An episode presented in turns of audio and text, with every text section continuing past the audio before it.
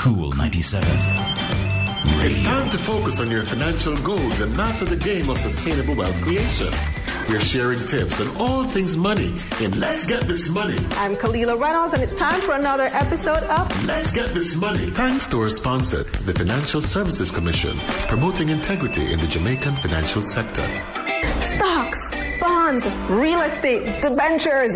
With so many investment thingies out there, how do I know if I'm choosing the right ones? I don't have money for all of them. Or do I? So let's talk about unit trusts. A unit trust is a collective investment scheme. Okay, so it's a partner. You know, my friends and I, we pool our money together and then withdraw. But here's where it's different. Rather than just drawing back the same amount of money that you put in in a unit trust, investors pool their money together and then use that fund to invest in different assets such as stocks, debentures, or real estate. Aha! So, you may have also heard of a mutual fund. That's another collective investment scheme that operates in a similar way. However, a unit trust is established under a trust deed. It holds investments on behalf of the investors as beneficiaries of the trust. A mutual fund, on the other hand, is a body corporate established under the Companies Act, so it's a bit different. Jamaica has 18 active unit trusts. There's only one local mutual fund and three overseas mutual funds. Over in the Eastern Caribbean, you'll find more mutual funds than unit trusts. In Trinidad and Tobago, there are over 40 mutual funds offered across 10 of the largest mutual fund operators, such as Bourse Securities Limited, RBC Investment Management Caribbean, and Trinidad and Tobago Unit Trust Corporation.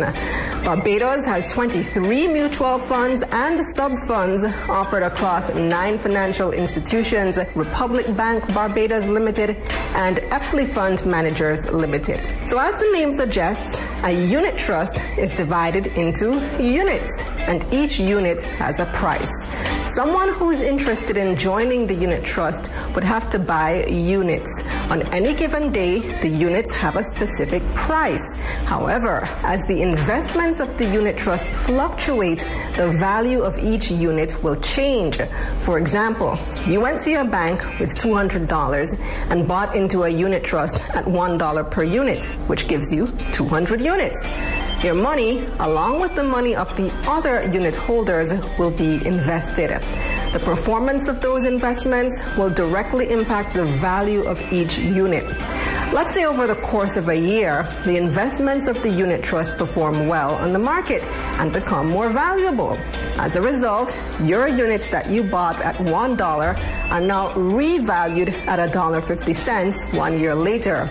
You still have 200 units, but now they're worth $300, which is $100 more than you bought them for. That difference between how much you bought your units for and how much they are valued when you're ready to sell your units is how you make or lose money. So in Jamaica, unit trusts are regulated by the Financial Services Commission, FSC, and are structured to ensure that investors' money is well managed. The pooled funds are invested by a fund manager. There's also a trustee who's in charge of the assets of the unit trust on behalf of the investors. The trustee ensures that the trust is being run according to its objectives. The unit trust must also have an auditor who reviews its financial records and a registrar who keeps all of the information on the investors. You'll also find a lot of open ended unit trusts. This simply means that units are always being created or removed from the unit trust based on money being taken or withdrawn from it.